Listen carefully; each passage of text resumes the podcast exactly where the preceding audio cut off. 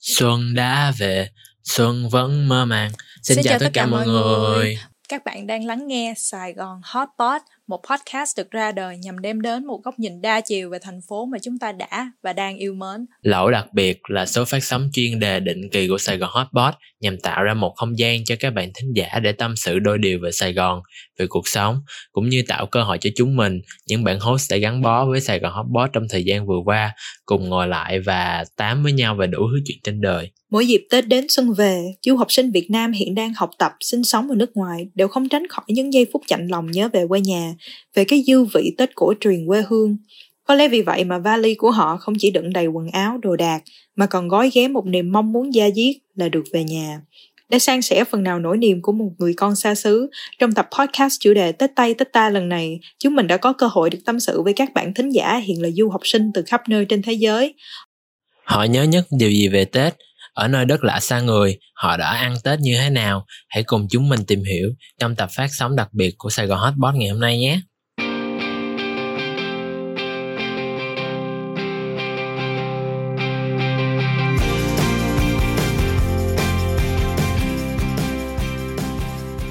Trước khi vào tập hôm nay thì chắc là mình phải chú hít một xíu. Thì mình với Linh đây là bạn với nhau từ hồi cấp 3 và tình cờ hay thì hôm nay lên guest của tập podcast đặc biệt ngày hôm nay cũng là một người bạn cấp 3 của tụi mình, đó là Thành.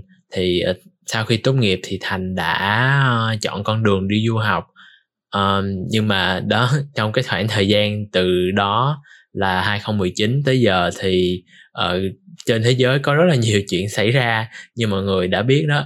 Thì hôm nay mình mới có dịp gặp lại Thành và cũng mong là sẽ được trò chuyện nhiều hơn với Thành về trong những năm qua Thành đã đi đâu, Thành đã làm gì và cái Tết năm nay thì Thành có dự định gì.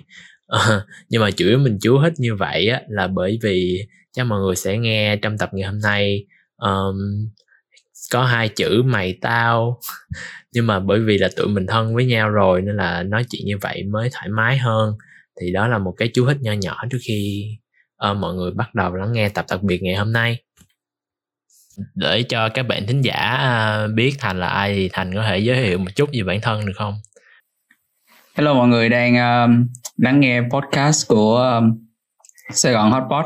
Thì mình tên là Thành và hiện mình đang là du học sinh tại Phần Lan. Mình đã sang Phần Lan được 3 năm rồi. Nên là nếu mà có nói là người trong ba người này thì ai nhớ Tết nhất thì chắc là mình. Tại vì mình đi trúng cái dịp mà không thể quay về được. Và bây giờ vẫn chưa có thông tin nào, biết khi nào có thể quay về được. Đúng rồi, nãy Thành chưa nói giờ mình đang học ngành gì á. Thì Thành đang học ngành, tao đang học ngành kỹ thuật cơ khí ở Phần. Một cái trường ở một cái thành phố nhỏ nhoi ở Phần.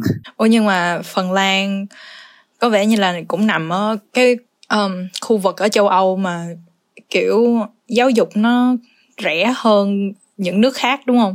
Kiểu rẻ hơn Mỹ, đồ Anh đồ. Yes, cái gì chung rẻ hơn Mỹ, nó cái lại rẻ hơn Mỹ. You know, mặc dù Mỹ nó mắc thật nhưng mà Anh nó mắc hơn á. Anh đó hả? Thì trừ nước Anh ra thôi thì thì đa số các nước còn lại thì rẻ hơn Mỹ. Nhưng mà Thành kiểu cũng không phải là cái tiếp người mà thường hay ở một nơi đúng không? Tại vì hôm bữa tao thấy là mày đăng hình đi kiểu gọi là đi du lịch trong ngày. Đi quá trời luôn á. Đi trao đổi ở Séc thì tranh thủ, tại vì ở Phần thì nó nằm một cái góc ở phía bắc châu Âu thì không có đi đâu được, không có đi gần đó được, toàn phải bay thôi.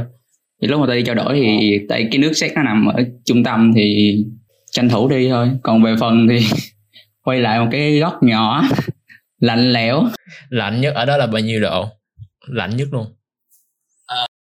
Cái chỗ tao ở kiểu cái nhiệt độ lạnh nhất người ta từng được biết là âm 30 độ. Và hôm đó tụi tao và mấy đứa bạn rủ đi cắm trại trên hồ. Và thiếu điều là muốn chặt tay chặt chân tại vì nó cứng hết rồi. Tao thấy có mấy người mà kiểu chơi cái trò gì mà trời thời tiết âm độ vậy cái nhảy xuống hồ nước kiểu... À cái đó là kiểu nó cũng là một phần văn hóa Phần Lan, là bên đây nó có văn hóa đi sauna, là kiểu đi phòng xông hơi á. Thì lúc mà mày nhiệt độ mày đang rất là cao, kiểu tầm gần 50 độ hay 40 bốn mấy, thì mày có thể nhảy xuống hồ băng liền mà mày không sao, tại người mày đang rất là nóng. Thì tầm trong vòng 15 phút thì mày quay lại thôi, kiểu đừng ở đó luôn thì đừng ở đó luôn thôi. Nghe thấy sợ sợ sao? Tại vì mình sống ở nước nhiệt đới quen rồi, mình không có gặp những cái thời tiết mà nó extreme như vậy á, nên không hiểu sao bên đó họ làm được hay ghê. Thì nếu Linh mà Linh cũng từng cảm nhận mùa đông ở Mỹ đúng không? Nó cũng sẽ kiểu khác với lại khác với Việt Nam nhiều, kiểu không expect rồi nó lạnh hơn bình thường hay là nó sao đấy. Chính xác, với lại ý là Linh thì chưa bao giờ trải nghiệm âm 30 độ, nhưng mà âm 12 độ đổ lên á thì đã trải nghiệm rồi. Và cũng hên là 2 năm ở Seattle á thì đều dính 2 năm tuyết nhiều nhất trong khoảng 2 thập kỷ. Tuyết rơi nhiều nhất trong khoảng 2 thập kỷ. Cho nên là mỗi lần mà có tuyết rơi là y như rằng là sẽ nghỉ học ở trên trường cỡ 1 tuần tới 1 tuần rưỡi giống vậy. Nghỉ học vậy thôi chứ vẫn bắt xe buýt đi uống trà sữa bình thường. Anyway, cái chỗ mà Thành ở thì cái đó phải là một cái nơi mà có cộng đồng người Việt nhiều không? Hay là nó rất là ít? Lúc đầu mà trước khi tao đi thì tao cũng tưởng là chắc tao qua đây mình kiểu chắc mình tao người Việt hoặc là ít lắm, mà qua đây rồi cũng khá đông. Nói chung là cũng may mắn là chỗ tao ở cũng khá đông so với những thành phố nhỏ khác ở Phần. Vậy thì á, thường á là du học sinh khi mà đến một cái đất nước mới như vậy á, thường thì là sẽ có một cái quá trình sốc văn hóa đúng không?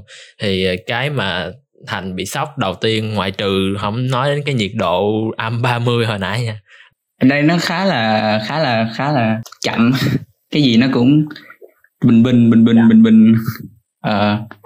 Nó cũng bình bình, kiểu người ta ít nói nữa, kiểu mình ít nói rồi người ta cũng ít nói hơn mình nữa. Tức là nó không có nhộn nhịp á hả? Giống như miền quê hả hay sao?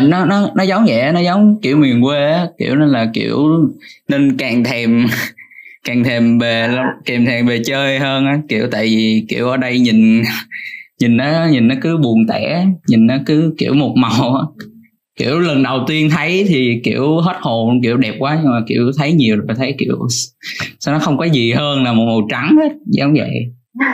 Với lại chửi người ta ở đây tự lập, kiểu người ta sẽ rất là tự lập, kiểu là nếu mình không nhờ người ta giúp thì người ta sẽ không giúp mình luôn á, chứ không phải là do người ta không muốn giúp mình, mà nhiều khi là người ta nghĩ là chuyện của nó thì thôi để nó làm á. Không, ý là không phải ai mở miệng ra giúp mình cũng tốt, tại vì ta từng bị lừa một lần là kiểu câu chuyện kinh điển mà kiểu tao phụ bạn giúp dọn nhà, xong kiểu xách cái nệm rồi bưng bê rồi một mình, kiểu cái xong có một ông tới ổng giúp bưng cái nệm, kiểu hồi tốt quá vậy, kiểu tao đâu có làm gì đâu, cái xong hồi ổng đòi tiền. Riêng hồi ổng đòi tiền mình, trời hết hồn luôn. Rất là tư bản luôn. Ủa là làm sao? Nên là từ đó là trở đi là kiểu nếu mà tao không nói chuyện, không nhờ mày thôi, mày cứ để đó tao làm. Vậy chứ ở bên đây là giúp á, đúng không? Ở bên đây là gì nhắc chống xe rồi đèn xe các kiểu là thế nào cũng giúp.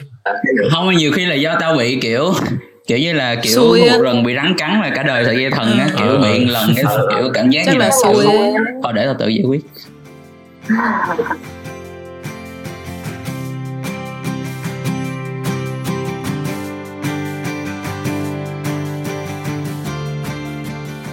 Nếu như mà Thành được mang một món quà ở Phần Lan về tặng cho cha mẹ ở Việt Nam thì Thành sẽ mang quà gì? Ở đây thì chủ yếu là một là mang kẹo về, tại đây có một công ty kiểu khá là to làm chuyên làm đồ ngọt, làm sô cô la khá là ngon. Nhưng mà kiểu có gọi điện thoại trước thì ba mẹ Thành kiểu bảo là không thích đồ ngọt lắm, chắc là mua đồ lưu niệm, một cái đồ gỗ gì đó. Tại ở đây thì nhiều rừng á, là mấy đồ lưu niệm làm bằng gỗ thì cũng khá đẹp, hoặc là cái gì đó làm bằng giấy. Vậy chứ đặc sản của Phần Lan là gì? Giống như mà khi mà nhắc tới Phần Lan thì thường người ta sẽ nghĩ tới cái gì đầu tiên? tuyết. Tuyết đặc sản đây thì nó khá là lạc, đồ ăn này nó nhìn chung khá là lạc, khá là thiếu mắm thiếu muối. Yeah. Vậy nếu mà ai đã từng đi nước ngoài ăn thử cái kiểu cái ẩm thực của nó rồi thì sẽ biết kiểu cái cuisine nó luôn, chứ không phải là kiểu mấy cái món nước ngoài ở đây. Nên là kiểu một trong những cái đặc sản, một trong những cái món nhiều người ăn nhất ở đây, kiểu ở thành phố tao là tao hay đi ăn nhất là ăn kebab của mấy người Thổ Nhĩ Kỳ, rất là ngon.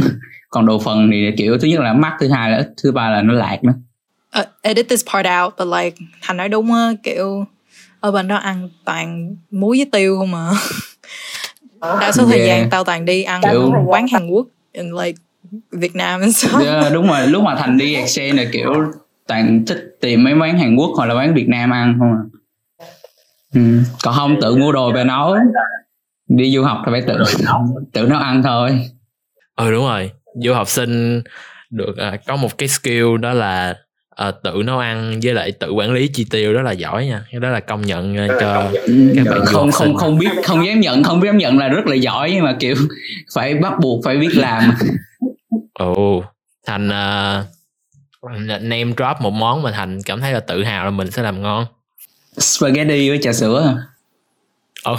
Gì? What? Ta cũng tưởng spaghetti mùi trà sữa. Ta cũng tưởng là nó ăn spaghetti mà nó rưới trà sữa lên. No. You know, Asian people might go there. No. Như đó là đủ sống qua mùa đông. Ở Phần Lan có mấy mùa hay là quanh năm suốt tháng nó đều là có. Nếu mà đi Phần Lan sẽ thấy rất là rõ là có 4 mùa rõ ràng luôn á, kiểu mùa xuân, mùa hạ, mùa thu, mùa đông á, kiểu đó là nhìn cảnh quan nhìn là biết luôn á, khá là đẹp. Kiểu trừ mùa đông ra thì 3 mùa còn lại khá đẹp, rất đẹp luôn. Mùa hè ở Phần Lan là kiểu một trong những mùa đẹp nhất, kiểu mọi người đến Phần thử kiểu rất đẹp luôn, kiểu có nắng đồ, mát mẻ đồ, mặt trời không lặn nữa chứ, kiểu tuyệt vời. Cái vụ đó là vai xin một lời giải thích. Đấy là tại vì nó nằm chết về phía bắc ấy, nên là kiểu khi mà trái đất quay thì cái trục nó gần trục thì kiểu thời gian sáng của mặt trời sẽ lâu hơn ở dưới xích đạo thì ngày đêm bằng nhau á. Tao cũng không nhớ cách giải thích đúng nữa, nhưng mà đại khái là ở đây thì càng về hè thì ngày nó càng dài, còn mùa đông thì càng về đông thì nó càng ngắn. Ngày càng ngắn, kiểu 3 giờ là tới hồ rồi.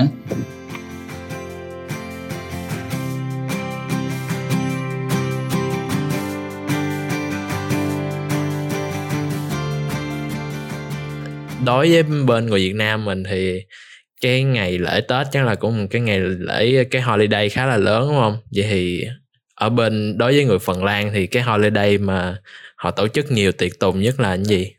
Theo tao thấy thì với người châu Âu nói chung thì cái lễ mà ngang với lại Tết của Việt Nam mình chỉ chắc là Christmas, là Giáng sinh thôi. Kiểu nếu mà ngày đó ra đường thì y chang như là bình thường nó đã vắng rồi, nhưng mà kiểu nếu ra đường mà ngày đó thì y chang như ở Sài Gòn, nó còn vắng. Sài Gòn mấy ngày Tết cũng, ý là trước cái dịch đó thì nếu mà ở Sài Gòn trong mấy ngày mà mấy ngày Tết, mấy ngày mùng 1, mùng 2, mùng 3 là vắng. Bởi vậy thường là mấy người mà dân mà expat á, họ hay đi ra mấy cửa hàng tiện lợi xong rồi họ stock đồ ăn á, stock đồ ăn vô tủ lạnh để phòng khi mà kiểu Tết đến nơi rồi. Mấy cái nhà hàng, quán xá đồ trên Sài Gòn là đóng cửa hết. Năm nay thì có vẻ là cái đó nó đến sớm hơn cả Tết nữa. Theo Hành thì Hành nhớ cái khoảnh khắc hay là những cái kỷ niệm nào nhiều nhất về những cái ngày lễ đón Tết lúc mà Thành còn ở Việt Nam?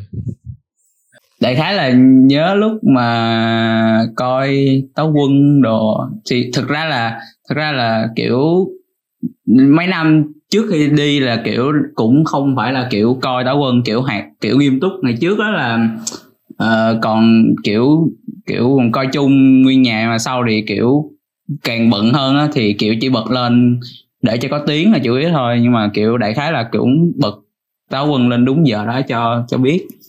Thì trước ra Thành thì kiểu tầm 8 giờ thì kiểu một năm nó sẽ kết thúc vào lúc 8 giờ tối ngày 30 Tết á, kiểu coi Táo Quân xong là kiểu đó là kiểu ăn Tết luôn á, đi chúc Tết mọi người cái kiểu, thì thường là nhớ nhất cái đó. Tại ý là năm đầu tiên Thành qua thì Thành Năm đầu tiên, đúng rồi, năm đầu tiên hay năm thứ hai thì Thành cũng có gọi điện về cả nhà, thì kiểu gọi cái rồi kiểu ráng thức gọi luôn, gọi sớm giờ, gọi giờ sớm luôn á, mà kiểu cảm giác nó cũng kiểu nó không bằng là mình ở đó. Vậy thì còn Linh sao? Hồi lúc mà Linh ở bên Seattle thì Linh nhớ cái khoảnh khắc nào nhất với gia đình khi mà đón Tết? Thì kiểu cũng giống như Thành á, cũng nhớ coi Táo Quân với bố mẹ, xong rồi nói chung là câu chuyện cũng na ná. Hồi nhỏ thì nằm trên giường coi với bố mẹ, nhưng mà lớn lên thì cũng bật lên để làm nền á, nhưng mà nó vẫn có cái không khí đó. Xong rồi Linh thì lại không nhớ đi chúc Tết nha, mặc dù nhận tiền lì xì vui thiệt, nhưng mà cái mảng mà mình phải lên lời chúc cho từng người để make sure là người ta không có biết là mình đang lặp lại lời chúc á, đặc biệt là khi mấy người đó cùng nhà thì cái khoản đó hơi khó. Nên là tao thích nhất là được mặc quần áo mới, đặc biệt là vào mùng 1, mùng 2, mùng 3. Gia đình tao sẽ có cái truyền thống là cứ mùng 1 là một màu, xong mùng 2 một màu, xong mùng 3 một màu. Mà phải là những cái màu mà nó đặc trưng với Tết, giống như là màu đỏ, màu vàng, hoặc là màu cam, màu xanh dương chẳng hạn, nó giống vậy. Wow. Đó.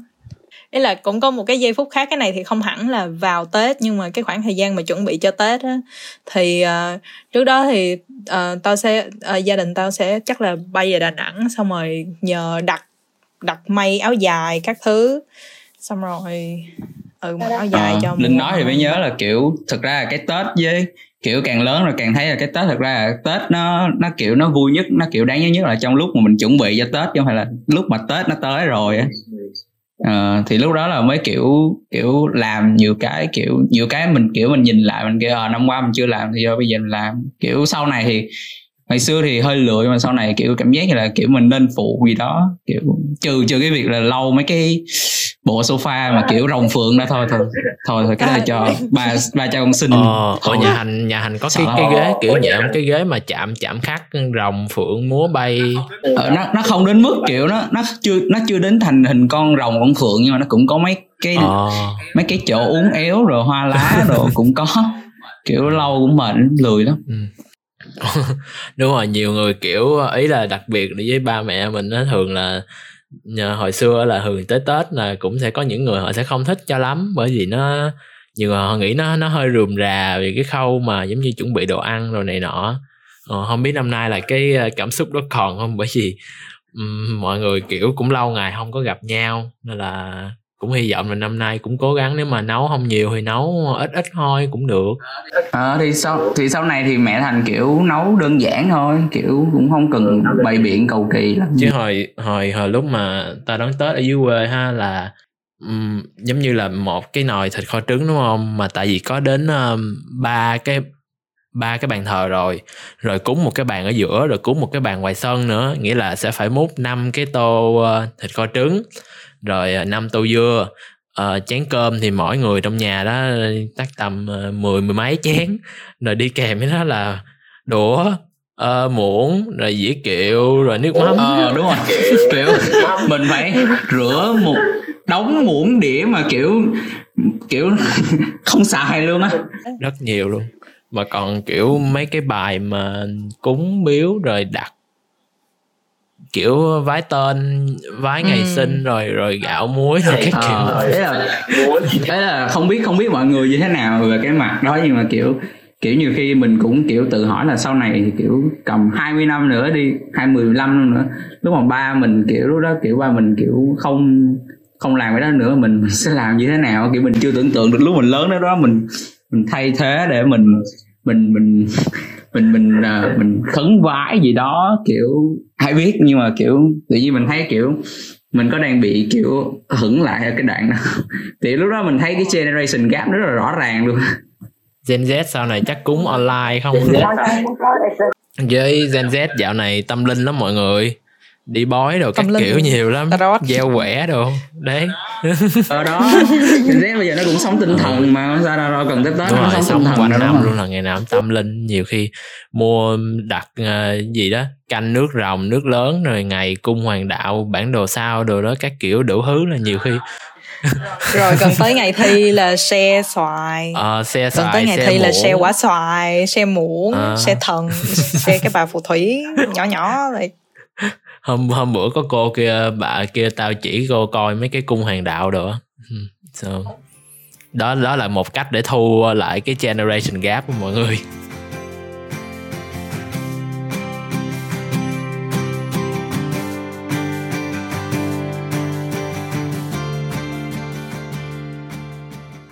Hồi nãy Danh có nhắc tới cái việc là nhà nó sẽ nấu một nồi thịt kho trứng á, thì nếu phải ăn một món ăn ngày Tết trong suốt một tháng, là ngày nào sáng trưa chiều tối cũng ăn món đó, thì Thành sẽ ăn gì và tại sao?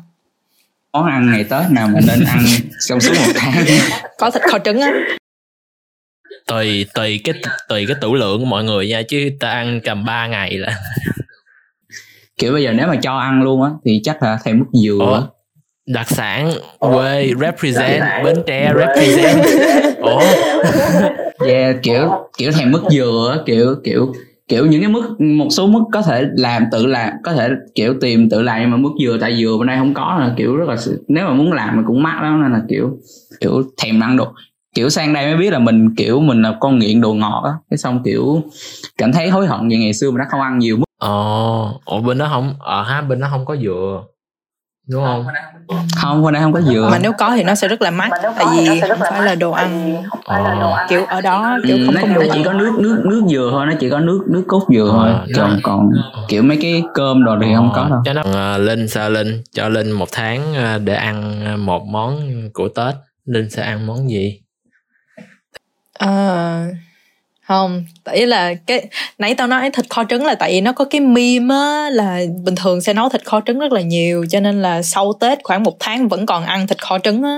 Nhưng mà cái đó không phải là nhà tao. Nếu như mà cho tao một tháng ăn một món á, thì là thịt ngâm nước mắm của mẹ. Món ăn không bao giờ ngán. Thằng nó giờ mới kiểu my god. Không, thật ra thì năm ngoái là bạn Thành cũng có làm cái đó thì ăn cũng ngon, nhưng mà kiểu cái xong năm nay thì kiểu vẫn thèm chứ, kiểu mỗi người làm mỗi khác, kiểu nó cũng sẽ nên là kiểu cũng thèm chứ. Tại vì Thành nhớ là tới gần khi mà Thành đi thì mẹ Thành mới học được làm cái thịt ngâm nước mắm đó, thì làm ăn kiểu làm thế cho thịt xíu thì ăn cũng ghiền lắm. Là ăn với bánh tráng cuốn đó hả hay sao? Không, ăn với cơm, ăn với bánh trưng, ăn với bánh dày, ngon lắm. Yeah. Ăn với củ kiệu. Tại nhà tao ít làm cái đó, chỉ có làm nấu thịt kho trứng là món tủ, bởi vì mỗi lần nấu là khiêng cái nồi, lấy đốt than á, đốt củi đốt than á, nấu một nồi to đùng vậy, rồi xe cho dưới xóm, rồi xe cho bà tập quá nào ở đối diện đó, rồi bưng tùm lum tà la, bưng nguyên một xóm luôn, chứ không phải là chỉ nấu nhà nhà mình ăn. Nên là đó, nên chỉ nhiều thịt kho trứng thôi. Được. Kiểu mình ăn xong rồi mình chia sẻ cho người khác, mình cũng thấy người ta ăn xong người ta thấy vui, cái mình cũng thấy vui á. Nên là nhiều lúc nhà Linh, ý là không phải là nhà Linh, nhưng mà có những người họ hàng người ta sẽ làm rất là nhiều mứt nha. Như gần đây có bà Mười của Linh làm mứt gần á, không mứt nghệ chứ, mứt nghệ, cái là gửi qua cho nhà Linh ăn, nhưng mà ăn không được tại vì nó cay quá. Lần đầu tiên mới nghe mứt nghệ nha. Mứt gừng no, ăn cái nước ngọt thôi, còn mứt gừng thì không ăn được. Không biết sao người ta ăn được nha, nhưng mà để vô trà ngon lắm á. Tại mình đi lạc đề xíu, mày có thể edit khúc này ra nếu được, nhưng mà bình thường tới Tết á tao rất là thích tới nhà bà Mười, tại vì nhà bà Mười có trà rất là thơm. Xong rồi với trà thì bà sẽ để một cái dĩa gừng á, bình thường tao không ăn gừng luôn á, trừ khi nó là gừng ngâm ở mấy cái quán Nhật Bản tao mới ăn, còn gừng mà mứt gừng á tao sẽ không ăn. Nhưng mà mẹ tao bảo á là bỏ mứt gừng vô trà, xong rồi để nó cỡ 3 phút á, xong rồi uống á. Trời ơi, tao nhớ có một lần nào tao bị sổ mũi á, xong tao qua nhà bà Mười, tao uống xong ly trà tao về tao khỏe luôn á. Kiểu trời lạnh lạnh mà làm một ly trà ấm một cái là bổ huyết. Vậy thì nếu mà bây giờ giới thiệu cho một bạn người Phần Lan nào đó đi một món ăn ngày Tết của Việt Nam, thì Thành sẽ chọn món nào để giới thiệu? Thực ra thì kiểu nếu mà giới thiệu thì kiểu món nào ta cũng Cũng có thể, ý là cũng muốn giới thiệu hết, nhưng mà để xem. Thì chắc là sẽ giới thiệu là một là bánh chưng, hay là thịt kho trứng, thịt kho tàu. Tại hay khá là signature, kiểu khó tìm một cái bản tương tự, kiểu một cái phong cách khác ở bên đây. Chắc là bánh chưng nhưng mà đừng có chiên nha mọi người. Em không hiểu về cái tại sao mọi người lại đi chiên bánh chưng, kiểu nó hơi ngon đúng không? Mà chiên ăn với nước mắm không hả? Ăn với củ kiệu. Nó đỡ ngán nữa. Kiểu tao thấy kiểu chiên vậy ăn làm đỡ ngán hơn. Với lại á, khi mà mày chiên á là cái vỏ nó sẽ rất là giòn á.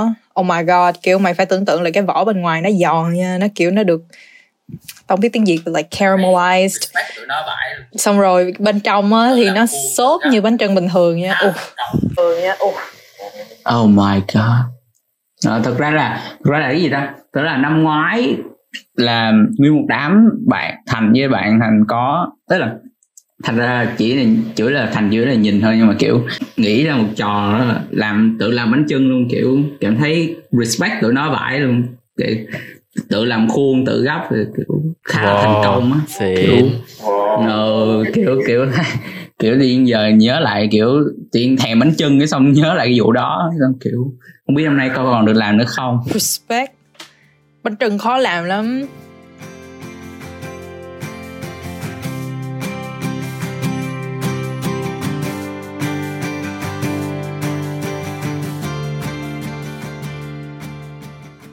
Thì hồi nãy Thành có nói là nhóm bạn của Thành đã làm bánh chưng thành công á, thì đó là một phong tục ngày Tết rất là phổ biến ở Việt Nam. Thì không biết là có những phong tục nào khác cũng ở Việt Nam mà Thành đã đem qua nước ngoài để mang Tết đến bên nước bạn chưa?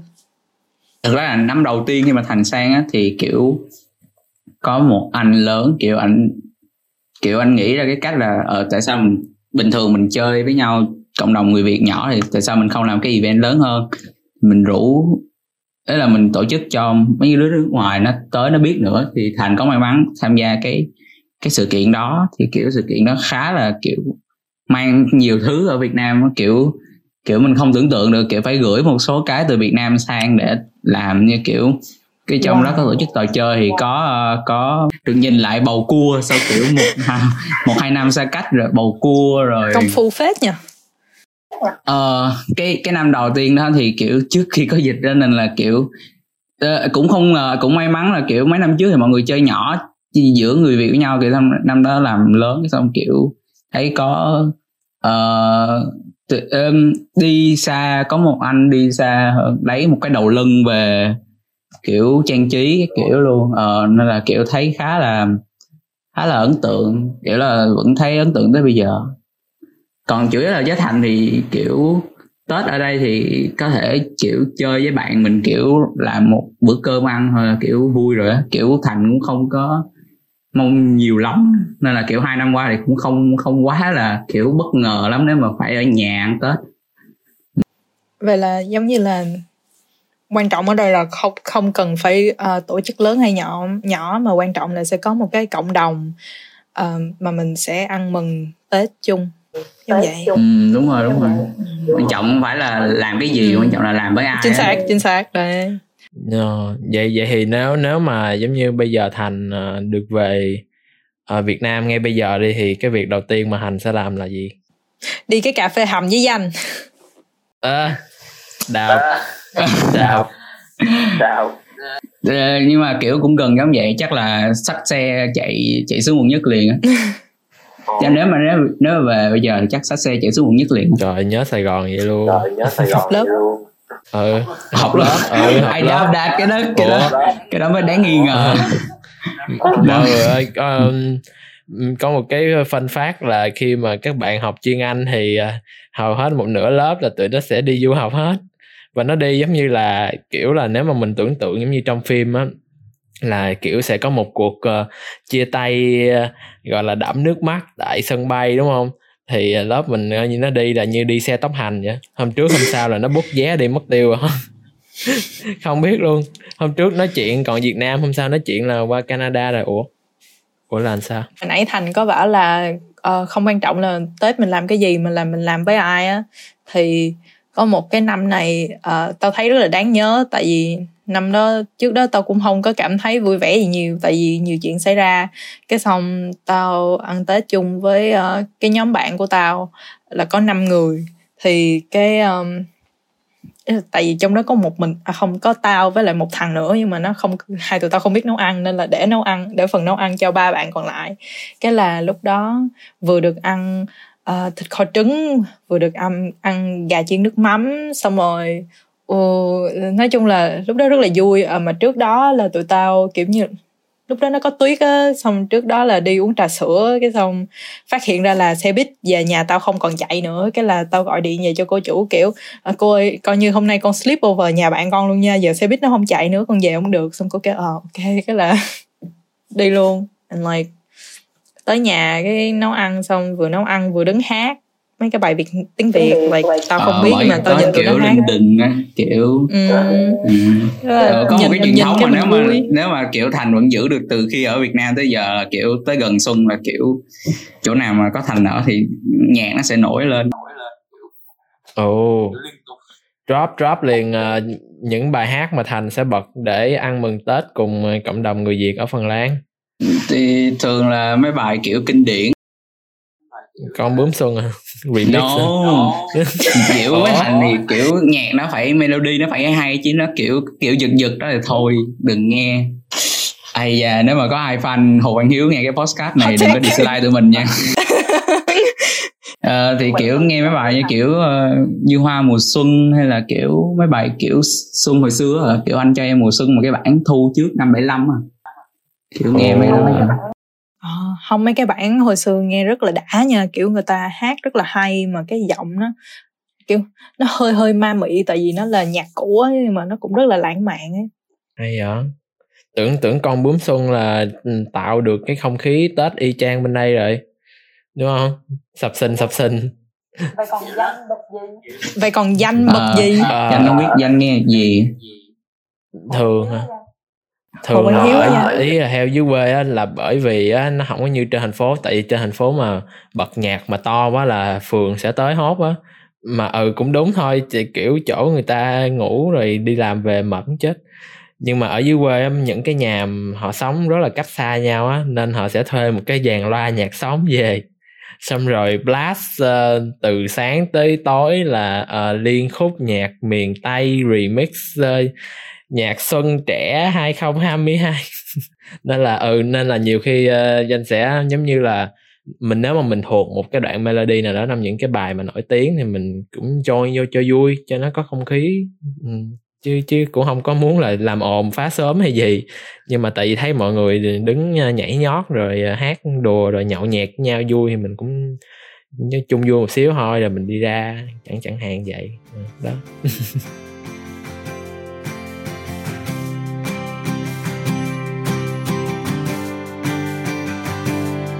Sau 3 năm du học thì Thành đã học được điều gì từ Phần Lan? Chắc là học nhiều nhất là hai cái tự là tự học với tự lập.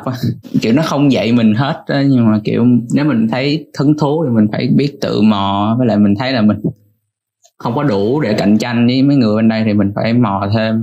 Còn tự lập là chắc thấy rõ nhất á, kiểu là kiểu trước đó là lười rửa chén, lười nấu ăn cái kiểu, thì bây giờ phải qua đây thì kiểu rửa chén nấu ăn, hay là kiểu phải kiếm gì đó làm, kiếm part time job, với là kiểu lần đầu tiên biết kiếm việc làm nó như thế nào, với lại kiểu có được tiền nó như thế nào, kiểu tự làm ra tiền, với lại kiểu làm một số việc mà kiểu mấy việc ban đầu nó kiểu lương nó bèo mà kiểu làm nó cực ơi là cực, kiểu mới biết là kiểu là tiền kiếm khó vậy đó, phải ráng giữ, phải mưu sinh, đúng không? Mưu sinh để kiếm sống, đời nó tát mình nhiều cú hơn. Trước đó thì kiểu ít bị tát á, bây giờ thì bị tát sưng đủ rồi thì kiểu sẽ mặt nó chỉ dày lên á, kiểu cảm giác là mặt dày lên là có thật á, đó cũng vậy. Bởi vậy mới có cái hội gọi là du học sinh bất tử, bởi vì mọi người không bị tụi tao nữa đâu, hết rồi. Chứ trong lòng qua bên đó là nó dập rất là nhiều.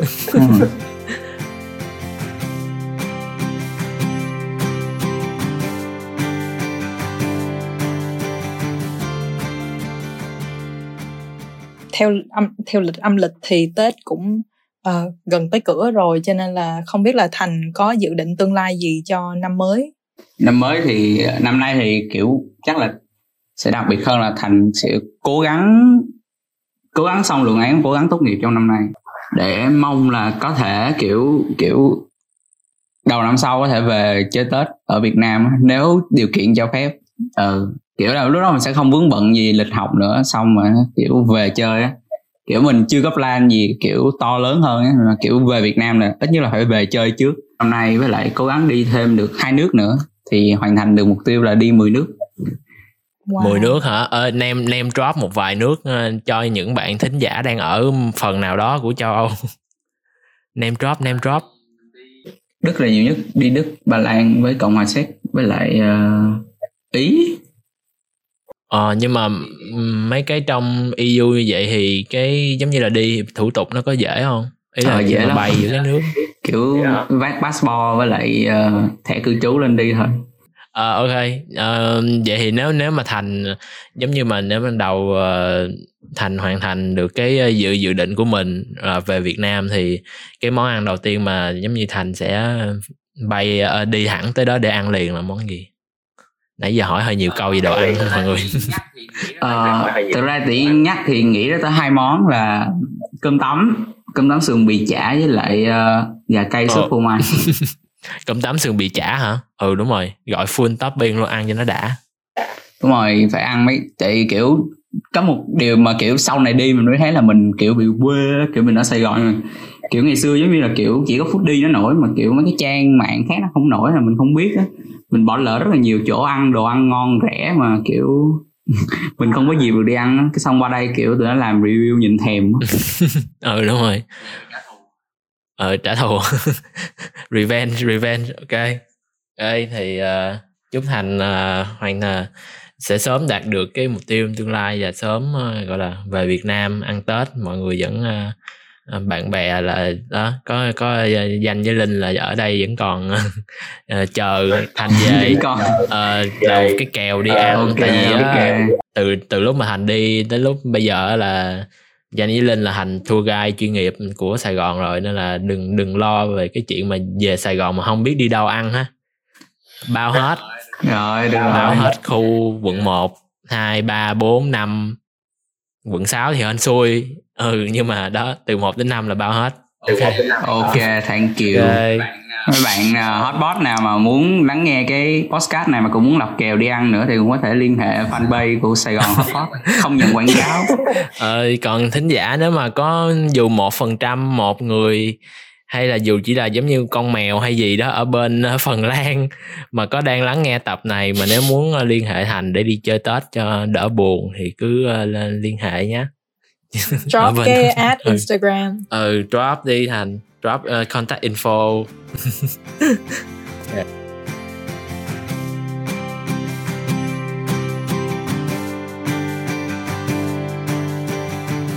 Cảm ơn các bạn đã lắng nghe. Ở phần tiếp theo thì chúng mình sẽ cùng ngồi lại và tiếp tục chủ đề Tết Tây, Tết Ta qua góc nhìn của du học sinh, cũng như đọc đôi dòng tâm sự vô cùng cảm động được các bạn thính giả gửi đến cho tổng đài Sài Gòn Hotpot trong thời gian vừa qua. Và đừng quên bấm follow chúng mình để đón nghe các số phát sóng tiếp theo nhé!